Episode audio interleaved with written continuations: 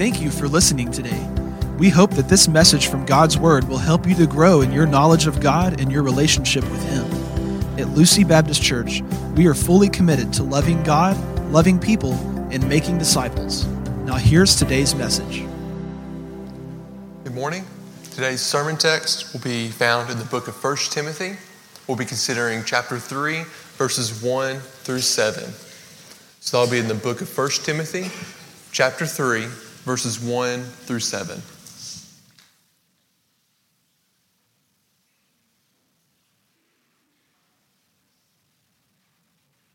The Word of God reads this The saying is trustworthy. If anyone aspires to the office of overseer, he desires a noble task. Therefore, an overseer must be above reproach, the husband of one wife, sober minded, self controlled, respectable, hospitable, able to teach, not a drunkard, not violent, but gentle, not quarrelsome, not a lover of money. He must manage his own household well, with all dignity, keeping his children submissive. For if someone does not know how to manage his own household, how will he care for God's church? He must not be a recent convert, or he may become puffed up with conceit and fall into the condemnation of the devil. Moreover, he must be well thought of by outsiders, so that he may not fall into disgrace, into a snare of the devil. This is the word of God.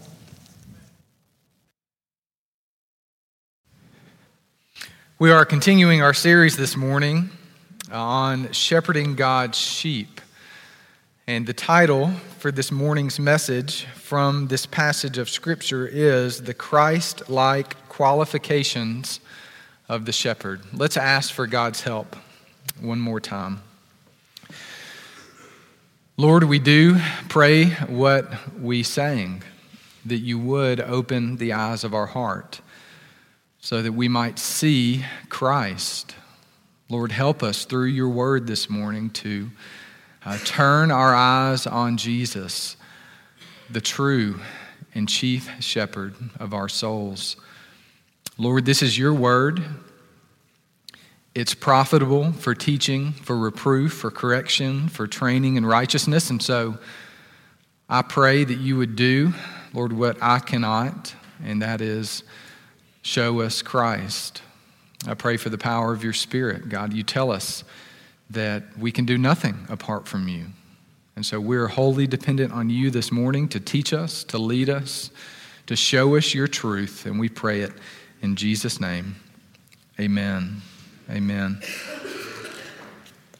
So, work is a huge part of our life. The people we work with tend to become family. The place that we work at becomes instinctively familiar. Our pursuits in school, in college, or trade often have to do with helping us land a better job, to better qualify us for the work that's in front of us. We want to be more accredited for what we desire to do because with most jobs, there are qualifications.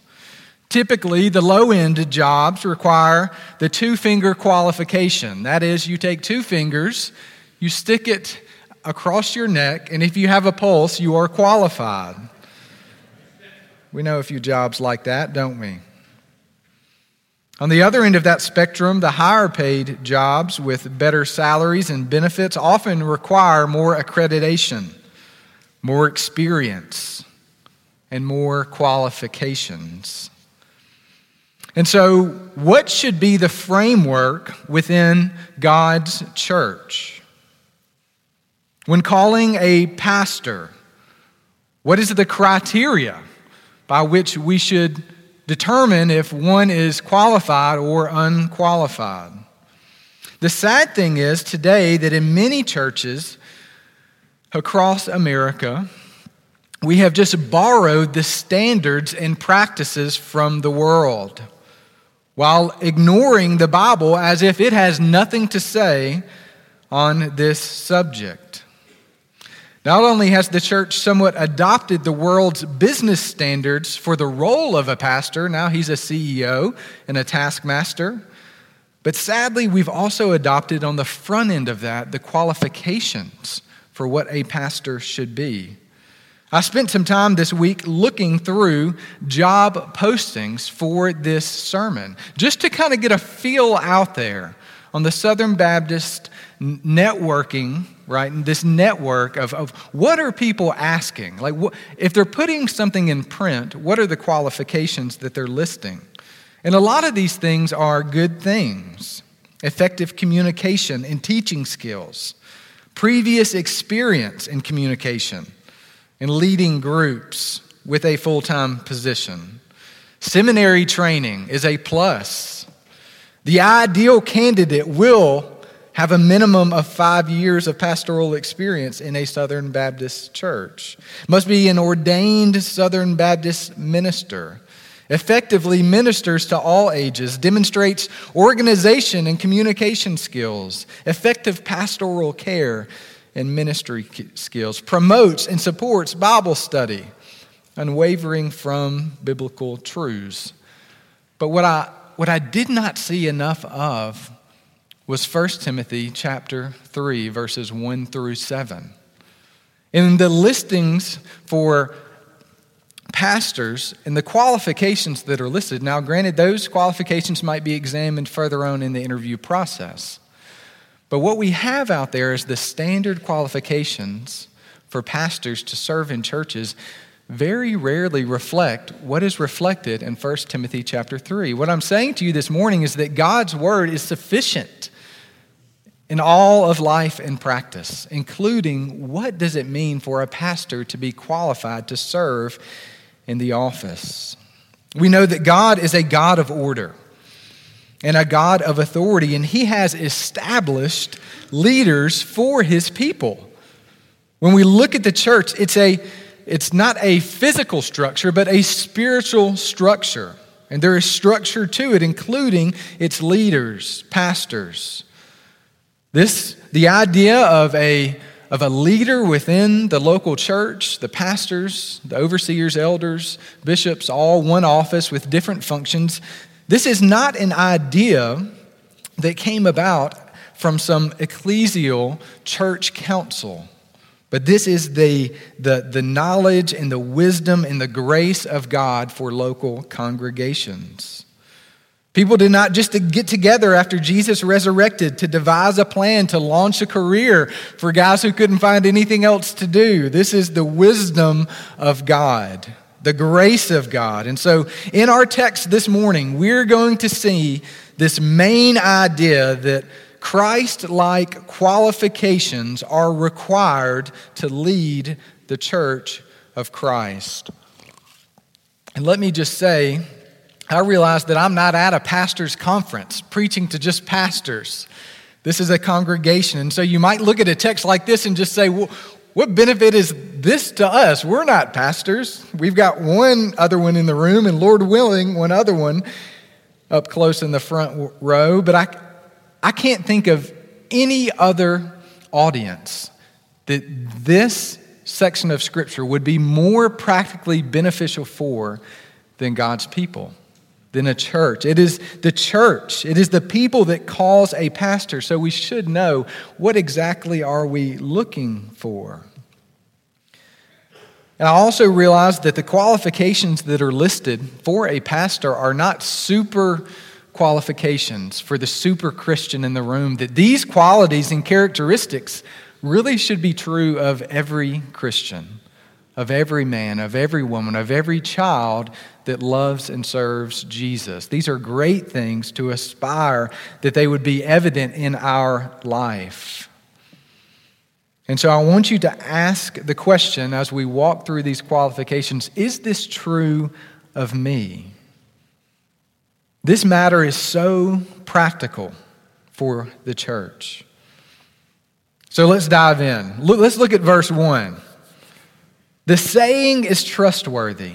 If anyone aspires to the office of overseer, he desires a noble task. And so, in your outline this morning, verse 1 brings out the truth that pastors desire a noble task. A noble task. We see here that Paul uses the word overseer. And we've mentioned this the past few weeks that the language of the office of a pastor, they often use interchangeable words that have a specific function. So when he calls pastors shepherds or pastors, he's talking about the shepherding role.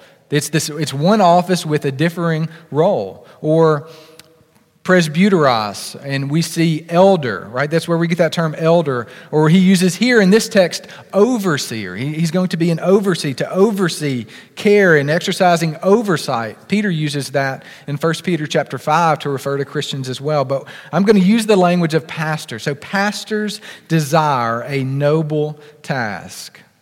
So the role of a pastor begins with a desire. Do you see that in the text? The saying is trustworthy if anyone what? Aspires to the office of overseer. In the Old Testament, God called his prophets verbally, right? He spoke in a different way in the Old Testament than he necessarily does today. He called his prophets with a verbal call. You think about how he called Moses and called Abraham. It's different than how he calls his men today. Or you think about Jesus in the New Testament. I mean, he verbally calls his disciples. Come and follow me. Peter, John, come and follow me.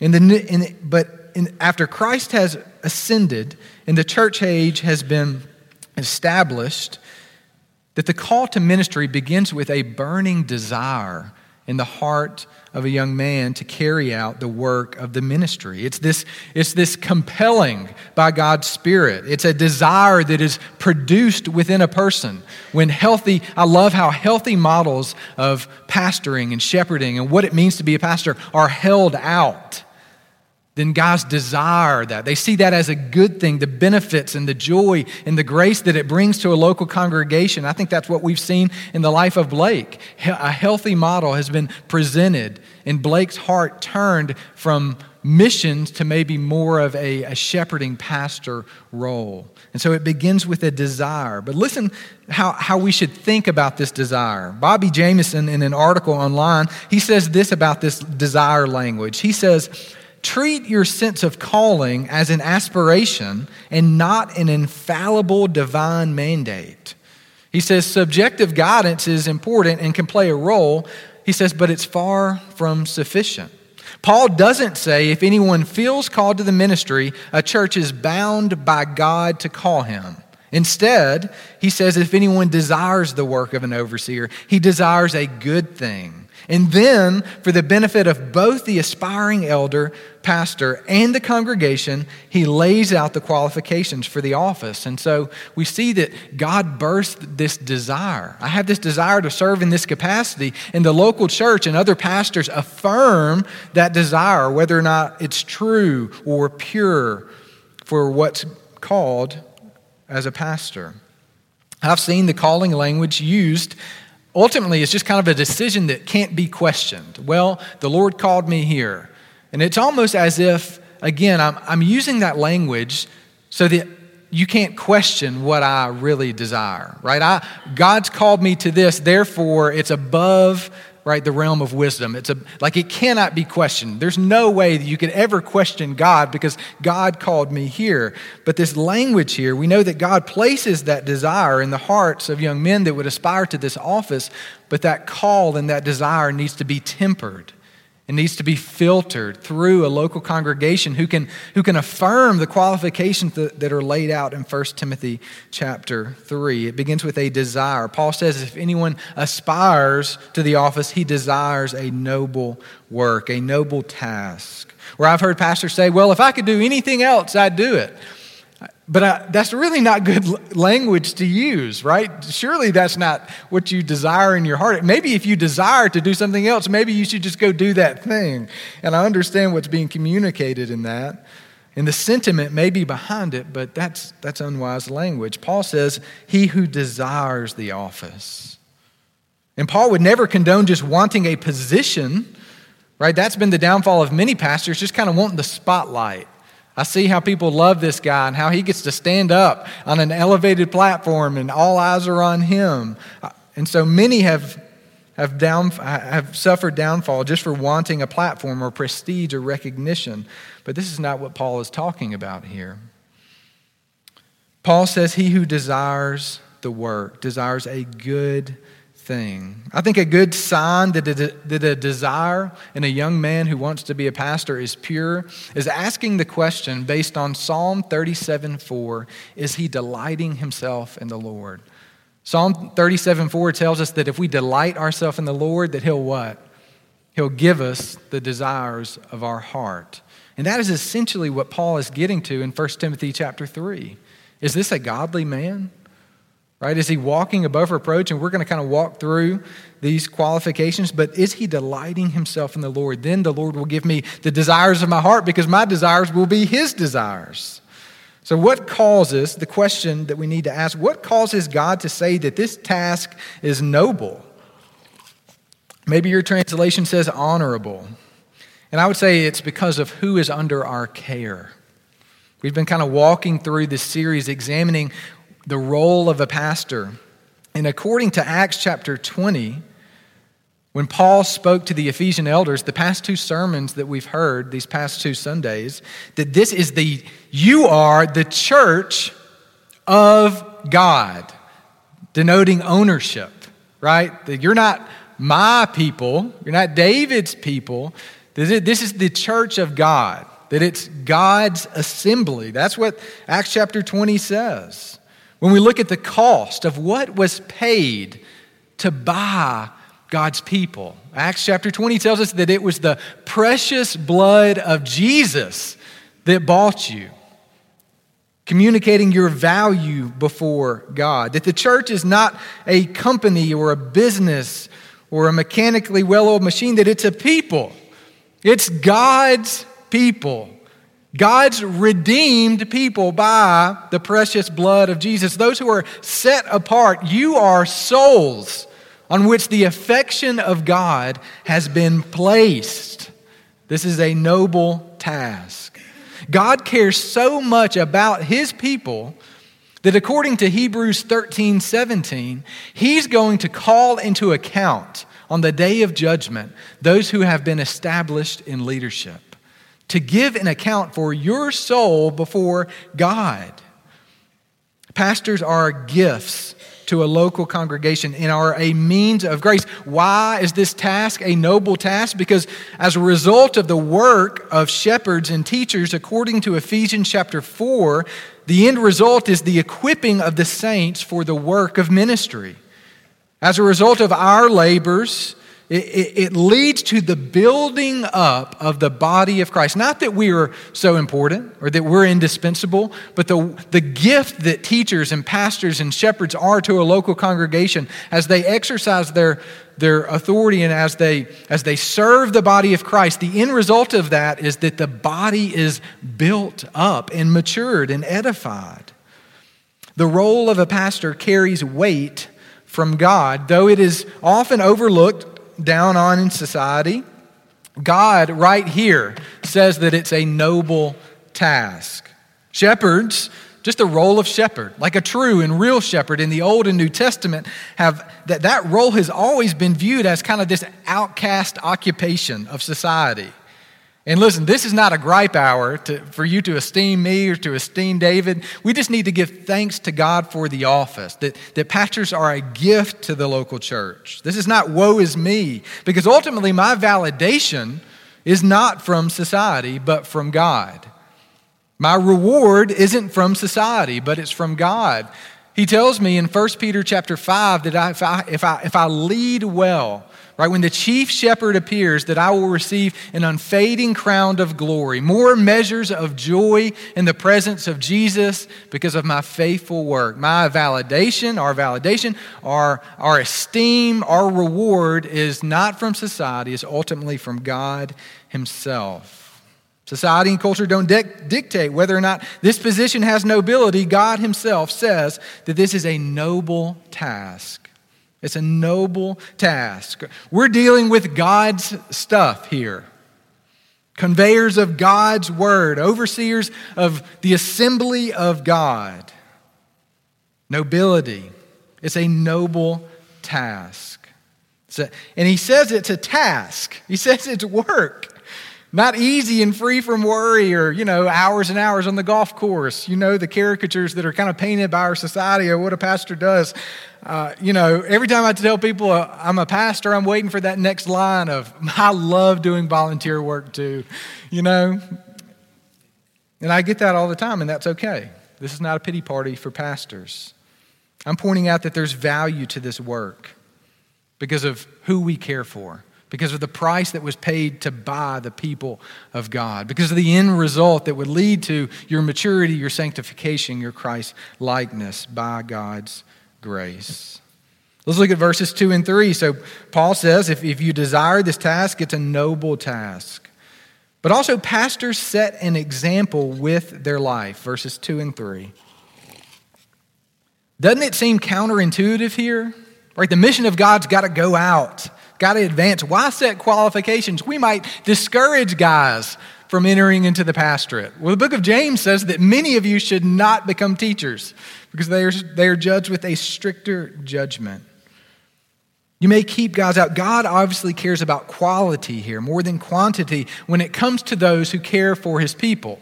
Now, Facebook is a good thing, right? We, we would all agree. It's got, it's got a lot of there's pros and cons to everything. It can be a glorious thing, but it's also a very revealing thing. So I'm asking you if you've experienced this scrolling through a site that maybe sells things, Tipton County Swap, Millington Resale, and you see someone that, that, that post on this site, can anyone watch after my children this afternoon?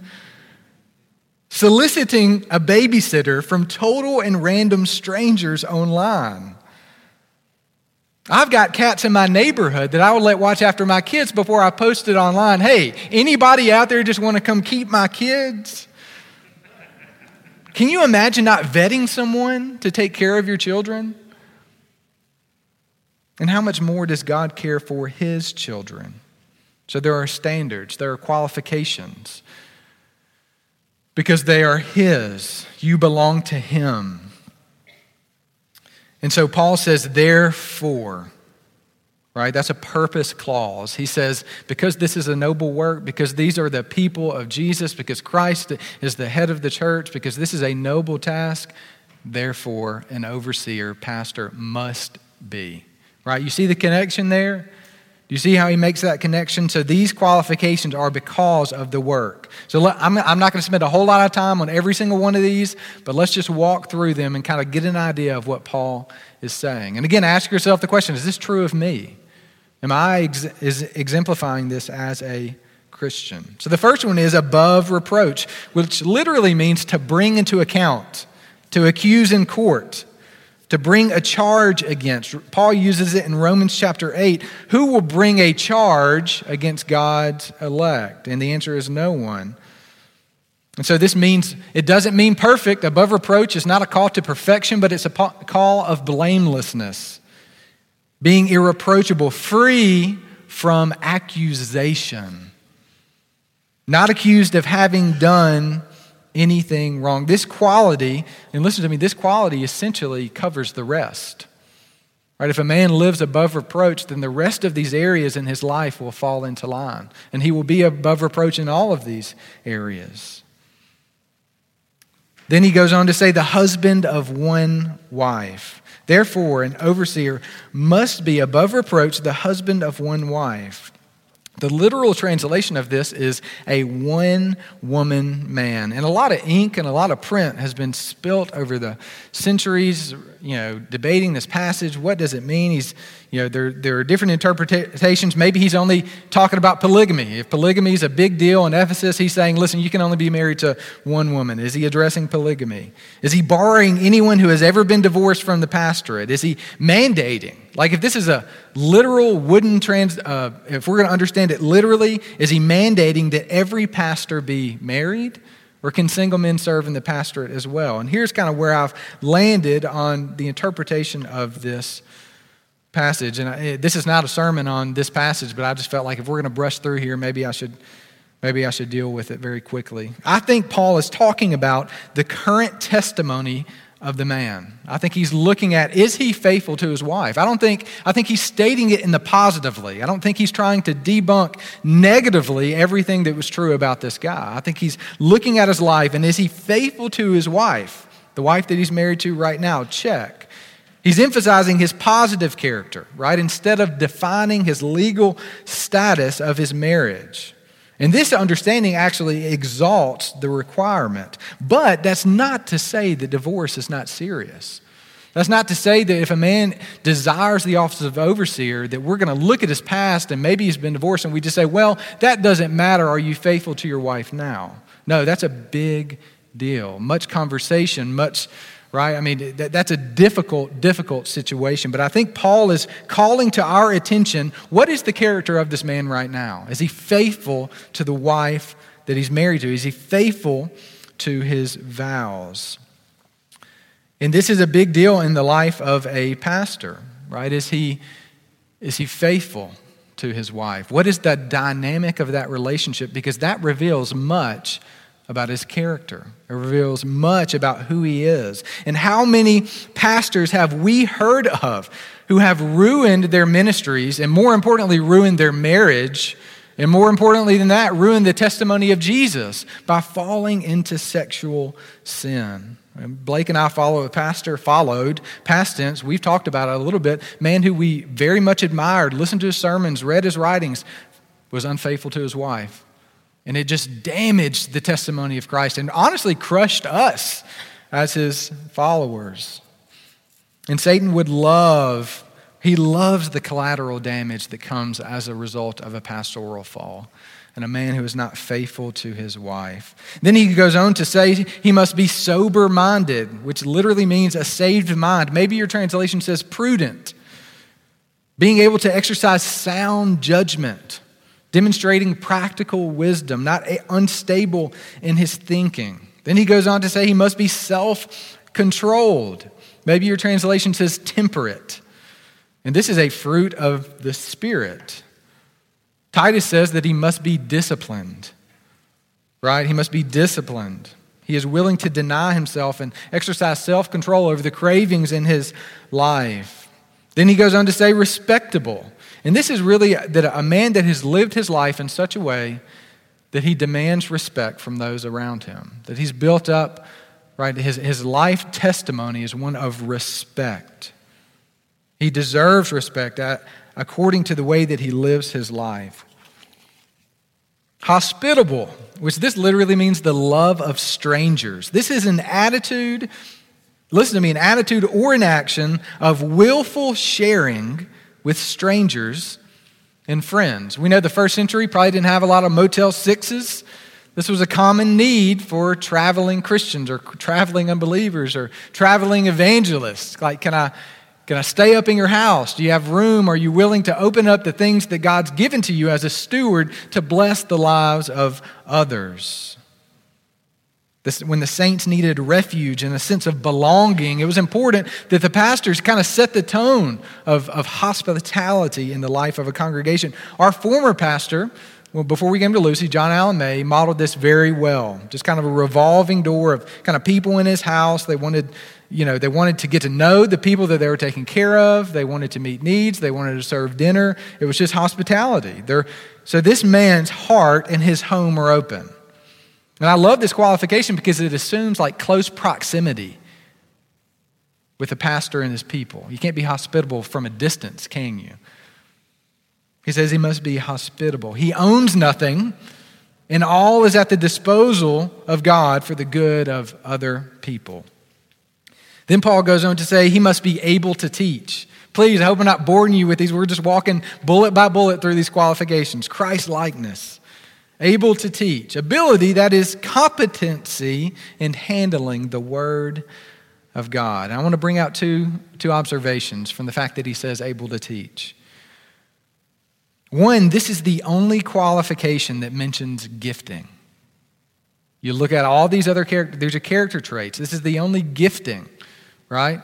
Able to teach. And I think that brings out two things. One, we see the importance of character in the life of a pastor.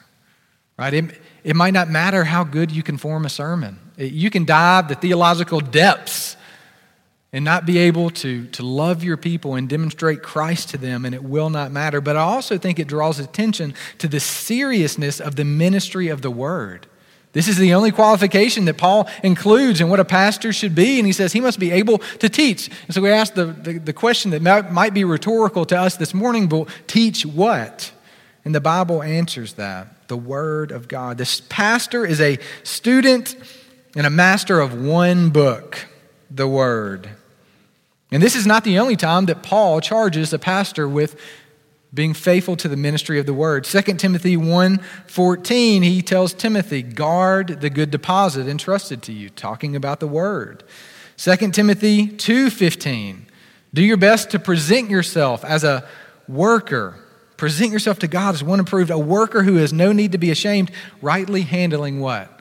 The word of truth. 2 Timothy 4 2, maybe this one's a little more prominent as we understand it. He tells Timothy, preach the what? The word. Preach the word. Be ready in season and out of season. Repu- reprove, rebuke, and exhort with complete patience. In Titus chapter 1, he says this about the qualification. Right, this is kind of a parallel passage when Paul writes and he gives the, uh, the list of qualifications. He says a pastor must hold firm to the trustworthy word as taught so that he may be able to give instruction in sound doctrine, but also be able to rebuke those who contradict it. Preach the word. We often equate able to teach that the pastor must be a pulpiteer, that his pulpit ministry must be high, home runs every Sunday. And we import at times a limited perspective on what this means. It is not just the ministry of the pulpit, although that's very important, I would argue, in the life of the church. But it's also the private ministry of the word. It's counseling, it's dinners, it's informal conversations where the word is explained and applied to the heart of God's people. No matter where the ministry of the word is being exercised, Paul says the ability and the competency must be there. And I can't say this enough this morning that the word must be central in the life of the church. It's the word that sustains and saves God's people. It builds us up, it convicts, it rebukes, it matures us. We are sanctified, Jesus, John 17, 17, according to the truth, and the word of God is truth.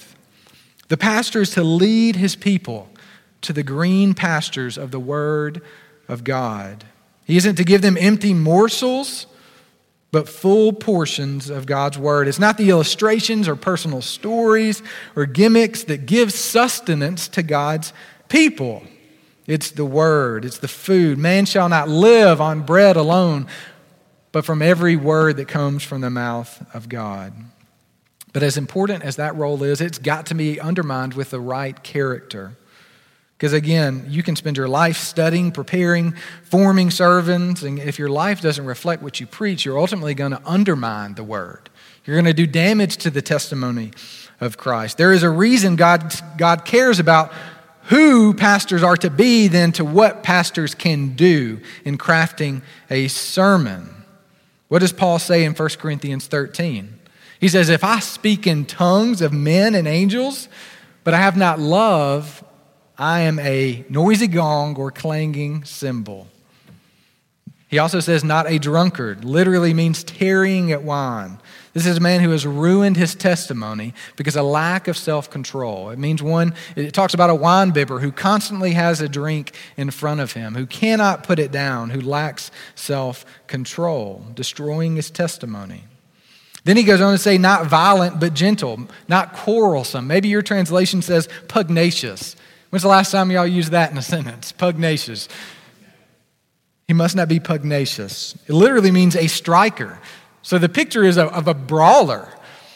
And we would understand that surely if a man is fist fighting on a regular basis, he doesn't meet the qualifications of a pastor, right? If he's brawling on the weekends, like we got issues. But, it, but the Greeks used it in a way that extended way beyond like physical fighting to the words in which we use violence in speech a browbeater. Have you ever punched somebody with your mouth or been punched by somebody's mouth? You know what I'm talking about.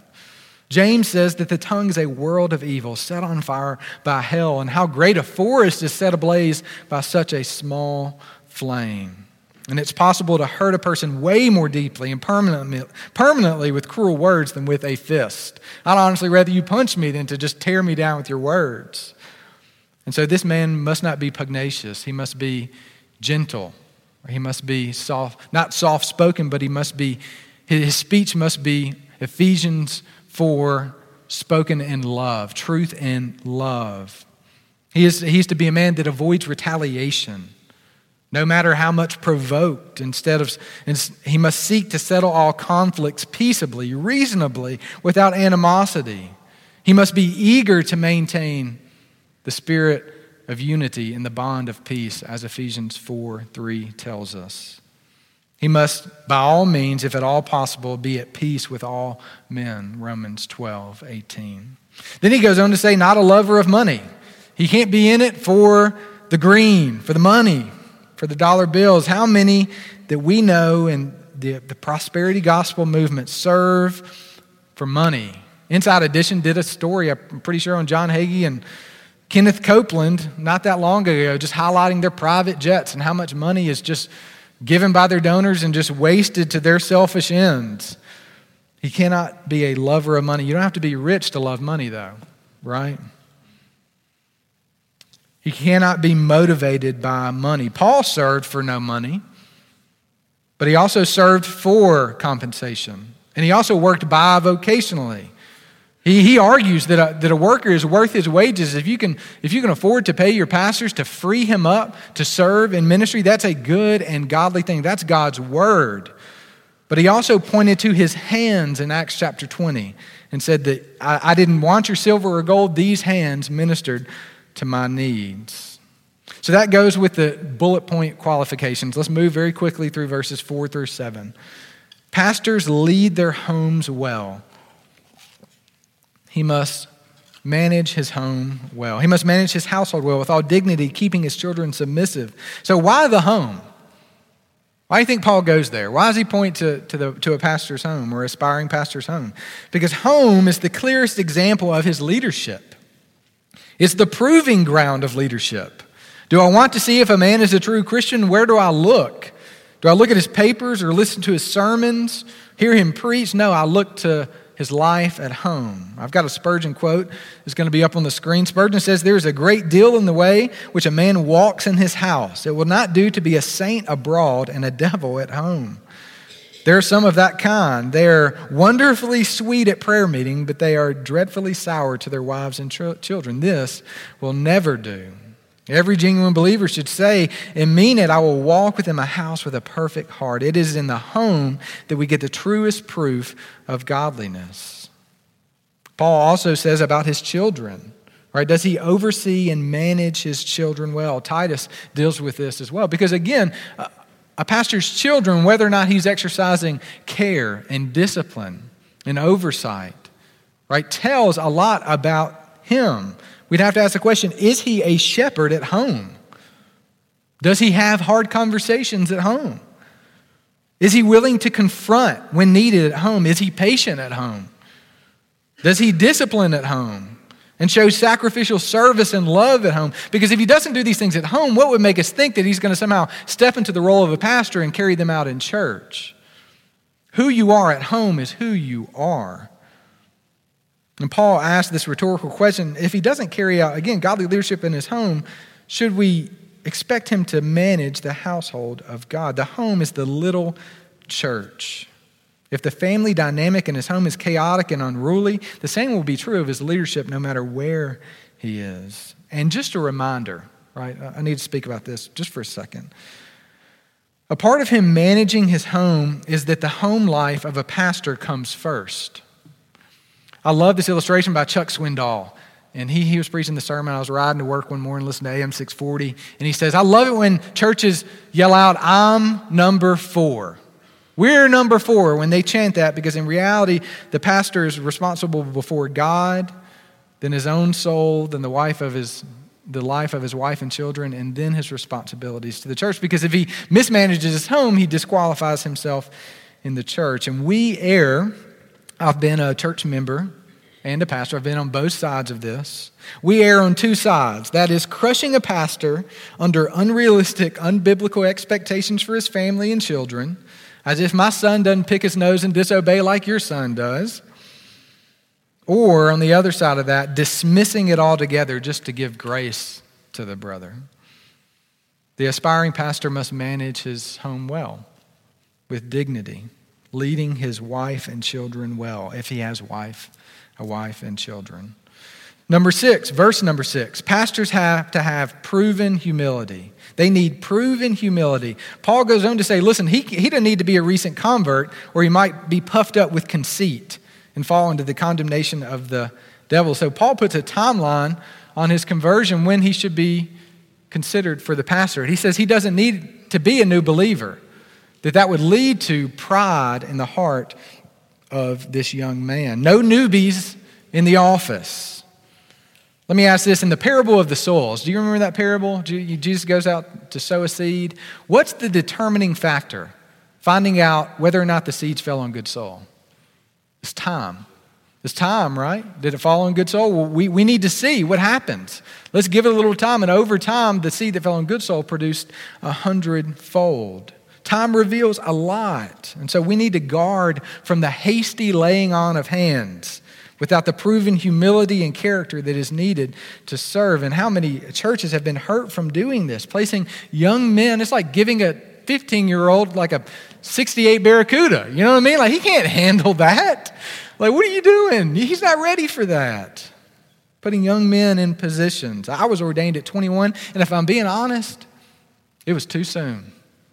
I needed more time to flesh out. I needed to grow deeper roots in Christ. I needed to learn how to love my wife better. I, need, I needed some proven time. And there was a little bit of hasty laying on of hands in me, and it, it resulted in hardship the first few years of ministry. I saw a satire article recently that said researchers determined that Job's friends were first year seminary students, highlighting that often youthful ignorance comes with youthful immaturity. We need time for him to, to show himself as one approved, meeting the qualifications. And the, the condemnation of the devil was desiring an office that was not his, and that's the office of God. Verse number seven pastors are well thought of by unbelievers. This is kind of the last qualification, wrapping it up. He says he, he must be well thought of by outsiders so that he might not fall into dis- disgrace, a snare of the devil. So Paul begins and ends with kind of the same thing. Does he live above reproach? The outside world, what do they think of you? What would your neighbors and coworkers say of you? Are you giving this already hostile world more ammunition to bring against Christianity? Or is the way that this guy lives giving more credibility to our professions of faith? It's a high calling. This is God's stuff, God's people, for God's glory. We are not to expect per- perfection from our pastors, but Christ's likeness. Because lastly, I want us to realize that Christ ultimately is our chief shepherd. He's my shepherd. I'm a member, I'm a sheep first. That Christ is our chief shepherd. Even the best of pastors are fallen men, fragile vessels of mercy, who ultimately are going to let you down in one way or another. I am not the head of the church. Christ is. Our lives are for Him. He is the true and chief shepherd who lived his life completely above reproach. So much so that Pilate in John 19 says, See, I am bringing him out to you that you may know that I find no guilt in him. Christ is the true husband who always and forever is faithful to his bride. Christ lived a sober minded, self controlled life, free from sin, refusing the temptations of the devil, devil exercising self control, knowing that obedience to his Father was far better than the temporary pleasures that were being offered him. Christ lived respectably, hospitably. He is the one who gives us the ultimate sense of belonging in the gospel. Christ was able to teach, as he himself is the focus of all biblical revelation, pointing to him. Christ is the ultimate manager of his people. He's the manager of his home, of God's home, of God's people, speaking words of love and encouragement balanced with truth and discipline. And his true children obey him, fear him, and revere him. He is the true humble shepherd that through his humility to the cross, not only did he fall into the did, he not fall into the condemnation or snare of the devil, but defeated the devil through his humility to the cross, triumphing over Satan, sin, and death? And you see, it's important that we emphasize that Christ is the head of the church and not pastors. The gospel is that the head of the church died for the church. That Christ, who has all authority on heaven and in earth, who is God himself, humbled himself and took upon the form of a servant, truly God and truly man. The gospel is that he lived a perfect life, a life that you cannot live and are called to live by the standards of God. He lived that life and then he died the sinner's death on the cross. Right? That God punished Jesus for the sins of the world. And the gospel this morning is the call to you, if you're an unbeliever this morning, to repent and believe in Jesus. He demands a response. We must respond to this good news that the, that the great authority humbled himself to die the death that we deserved and now sits enthroned as the head of the church. And Christians, the sheep this morning, I want to encourage you to not this is not about us. It's not about me. It's not about David. It's not about loving us, patting us on the back. It's thanking God. It's a response to God of thankfulness, of gratitude for how He has structured and given you pastors that care about your soul, who love you and seek to model Christ's likeness to you, and respond to God in thankfulness. This is Pastor David Lawrence. Thank you for listening to this message. We pray that God used His Word in your life today. If you do not have a relationship with God, the Bible says you can as you turn from your sin, place your faith in Christ Jesus, his death for you on the cross, and his resurrection from the dead, and surrender your life to Jesus as Lord. We'd like to invite you to join us for worship. You can find information about the times and locations for all of our gatherings on our website at lucybaptist.com. If you have any questions or if we can minister to you in any way, please call us at 901 872 0623 or email us at info at lucybaptist.com.